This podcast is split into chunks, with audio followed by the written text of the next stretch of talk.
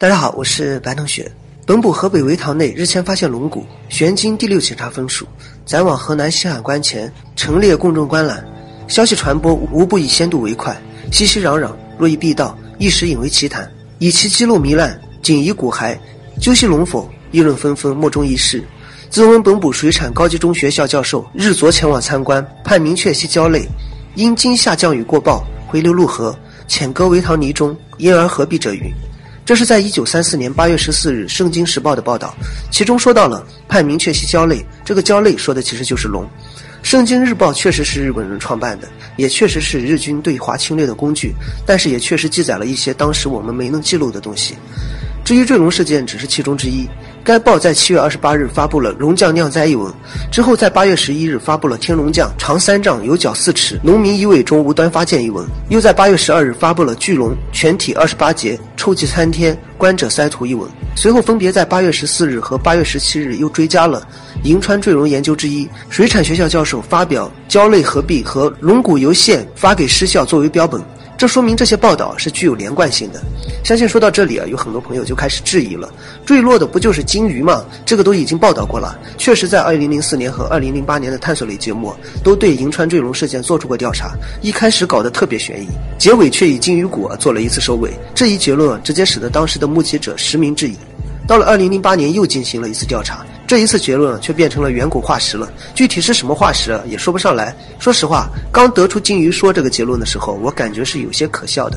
专家觉得照片中所谓的龙角，其实是有人把金鱼的骨头插到了金鱼眼窝这个地方，所以在视觉上呢，形成了一种龙角的感觉。在当时报道大火的时候啊，营口的火车票连续几天售罄，一眼就能看穿的谎言是如何引得这么多人前来围观的呢？即使是有人想要扭曲事实，那么这么多的渔民和成千上百的群。众他们都没有办法反驳吗？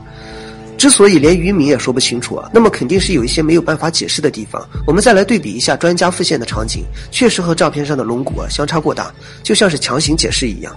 有朋友可能纳闷了，直接把当时保存的龙骨拿出来看看不就好了吗？很遗憾，龙骨在混乱的局势下丢失了。所以说，现在我们唯一能够辩证的东西是当时的报道和足够多的目击证人，而不是龙骨本身。那我们接下来就来理一下坠龙的报道。坠龙事件的龙第一次出现是在一九三四年的七月上旬，位置是在营口市田庄台大辽河的上游，在此处啊有一条奄奄一息的活龙。为了治疗它呢，当地的人们为它挑水浇生，搭建凉棚。当地寺庙中的僧侣啊每天都为它超度。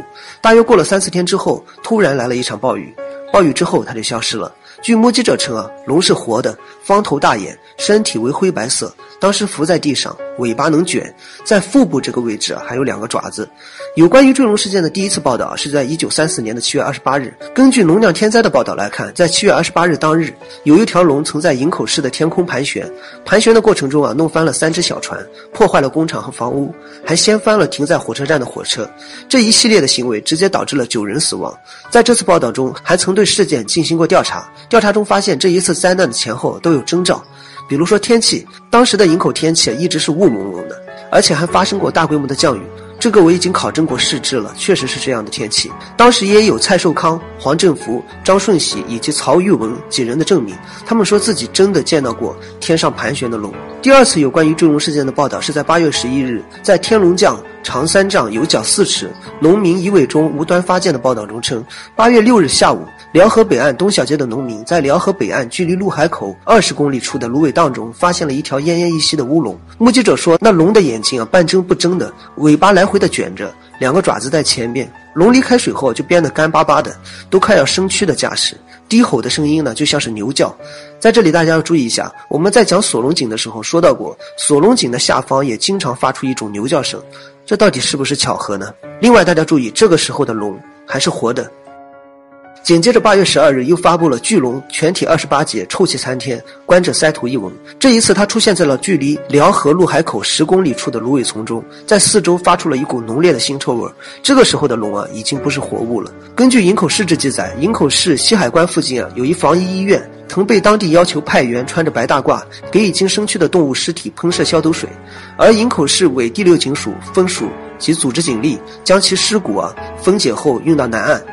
李白提到了几个关键词，第一个是长约十米，头部左右各有一角，这个角啊长约一米，脊骨二十九节，另外，他用爪挖了一个近十七米长、六米宽的土坑。我们再简单来看一下，经说真的靠谱吗？首先，熟悉海洋生物的朋友知道，鲸搁浅后啊就失去了任何行动力了。如果是鲸的话，它是怎么去到距辽河入海口十公里处的芦苇丛中的呢？这是第一个问题。其次，鲸鱼没有爪子，是怎么在地上挖的坑呢？再一个就是八月六日的时候啊，它还没有死。到了八月八日，首次发现它的尸体。奇怪的是啊，在八月十二日就已经完全腐烂了。在搬运尸骨的时候，有一个记录是龙骨上存有金条，至皮肉已不可见。也就是说，它从死亡到腐烂只经历了不到一周的时间。要知道，这在鲸鱼身上是不可能发生的。而且，鲸鱼腐烂的时候啊，还有可能产生令人恶心的鲸爆。后来我查询了一下，在《宁远志》中啊，记载过关于龙死亡的事情。其中记载到，成化中，丹桂乡民田苗甚微，一夕雷雨大作，有巨物压苗，横树木，乃坠龙也。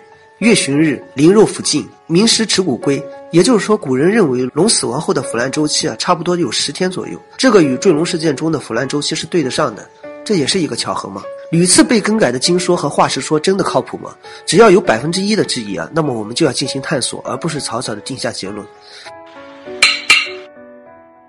坠龙事件坠落的到底是什么？根据目前我们掌握的资料来看，可以想象一下，如果我们要制作一个一模一样的新闻和各类报道，那么都需要满足什么条件呢？首先要说服在场的目击者，因为在场的目击者有很多，根本就没有办法同时收买如此之多的目击者，而且这些目击者在此次事件过去后的五十年里，也从来没有质疑过自己的看法。这依靠收买目击者显然是做不到的。要想做到这件事儿，那么就需要一副可以以假乱真的龙的骸骨。然后再不断的制造各类事件，其次还需要能够控制舆论，这个方法当然就是控制报社。针对这个条件，我们可以得出以下几种猜测。喜欢历史的朋友知道，新朝代的诞生一般都伴随着一些异象，比如说我们小时候读的陈胜王。也就是说，在朝代变更前啊，或者是有人想要造反前啊，有些人会通过各式各样的方式来制造舆论。一九三四年的时候啊，正好是乱世，伪满洲国建立于一九三二年的三月一日，在当时啊并不得民心，所以有人猜测，可能是伪满洲国为了控制舆论，故意制造了一些话题。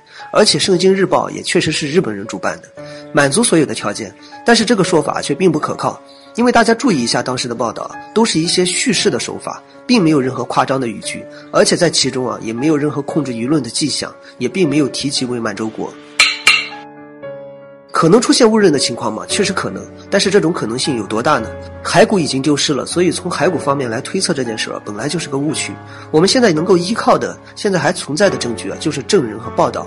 那么从这两个方面来看，有没有可能把其他动物的骸骨当作是龙的呢？这个可能性很低。因为这个报道是具有连续性的，从事件发生的前段时间，营口地区的天气变化就开始出现了类似报道，紧接着就有了天空中看到了类似于龙的生物在盘旋，之后受伤的龙就伏在了芦苇丛中，再之后就是龙的死亡和骸骨的收集。这一连串的事件下，每次事情发生的背后都有报道和目击证人以及后来的证词，并且在当时啊，有海洋专业的人还去看过，还得出了胶类这个结论。在这么多的目击者中，是存在很多的渔民的，他们是完全能够识别鲸鱼的骸骨的。最后一个结论就是真实存在了。如果真实存在的话，那么整个事件就合理了。唯一不合理的地方就是一个最重要的问题：龙真的存在吗？我们为什么宁愿寻找一种不合常理的解释，也不愿意相信龙是存在的呢？唯一的原因就是我们没有看到过龙。龙除了历史上的记载，没有任何证据可以表明它是存在的。也确实，龙不存在的话，坠龙事件当然就不存在了。但是，当所有的解释都是牵强附会的话，那么我们是不是该想一下，龙可不可能是真的存在的呢？所以，我们就又回到了龙存不存在这个问题上。我搜集了一下，我们之所以认为龙是不存在的，主要由于三点原因。第一点是因为我们没有见过，这一点是硬伤，但是也有很多解释，比如说不在同一个维度了，或者是可能真的隐藏起来了。所以归根结底来说，我们没有见过，无法证明它的存在，但是也并不能证明它不存在。所以关于这个原因啊，我们先不讨论。第二个原因是因为龙图腾说，这也就是龙的由来。很多历史学家认为啊，龙之所以会出现，并不是因为人们真的看到了，而是因为部落的图腾崇拜以及部落的相互结合，形成了龙这一种特殊的崇拜生物，所以龙就出现了。但是龙图图腾说真的靠谱吗？其实并没有任何证据。想要证明龙图腾说，那么就要证明上古时期的人确实对于龙有崇拜的感觉，有崇拜的记载。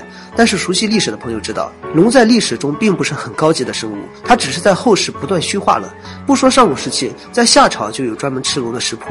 这个龙图腾的崇拜说完全没有任何的延续性。